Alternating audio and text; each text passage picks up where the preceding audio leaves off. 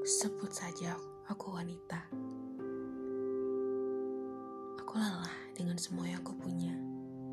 Tekanan, tekanan dan tekanan lagi. Rasanya undakku retak. Rasanya nafasku engah sudah. Jadi kuputuskan untuk pergi waktu itu. Aku menanggalkan semua yang aku punya. Segala pekerjaan, dan teman-teman.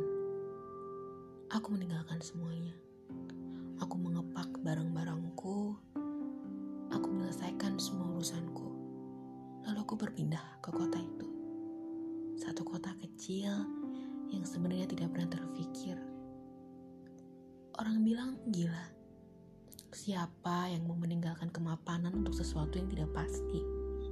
Ya aku. Tapi bukannya hidup itu pilihan. Bukannya kita tidak bisa hidup dalam dua hal yang berbeda. Kalau aku mau sesuatu, ya aku meninggalkan yang lain. Itu sudah hukum alam. Masalahnya cuma satu. Memangnya orang mau tahu? Memangnya orang mau mengerti apa yang di dalam hatimu? Tidak. Mereka hanya ingin mengerti apa yang mereka lihat, apa yang ada di pikiran mereka, dan apa yang benar sudut pandang mereka. Jadi aku lelah. Rasanya aku lelah hidup untuk menyenangkan orang lain. Orang tuaku, teman-temanku. Aku lelah menjadi seseorang yang bisa mereka banggakan, tapi tidak bisa membanggakan diriku sendiri. Pertanyaannya satu, apa aku bahagia? Tidak. Jadi kenapa aku tidak berpindah? Jadi kenapa aku maksa diriku? Jadi hari itu aku membulatkan tekad. Aku akan pergi. Aku akan memulai hidup baruku. Aku akan berpetualang. Aku akan menjejakkan kakiku di tempat-tempat yang aku tidak pernah tahu. Jadi suatu saat kalau aku tua, aku bisa bercerita pada anak cucuku. Hei nak, hei cucu, nenekmu pernah pergi sejauh ini. Nenekmu pernah menjangkau tempat yang kamu tidak pernah duga. Jadi nanti kalau kamu dewasa, pergilah sejauh itu juga. Supaya kamu bisa melihat hamparan dunia yang luar biasa. Tapi aku tidak menyangka keputusanku ternyata rumit. Kenapa aku bilang rumit padamu?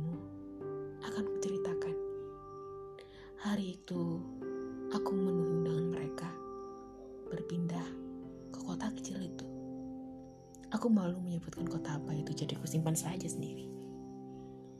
Aku ingat hari itu kami duduk di depan beranda hotel kami. Teman-teman baru, orang-orang baru yang aku tidak kenal sama sekali. Itu kali pertama aku bertemu mereka. Say hi, lalu mengobrol sekenanya. Ada yang menarik? Aku tidak yakin. Semuanya hanya anak kecil.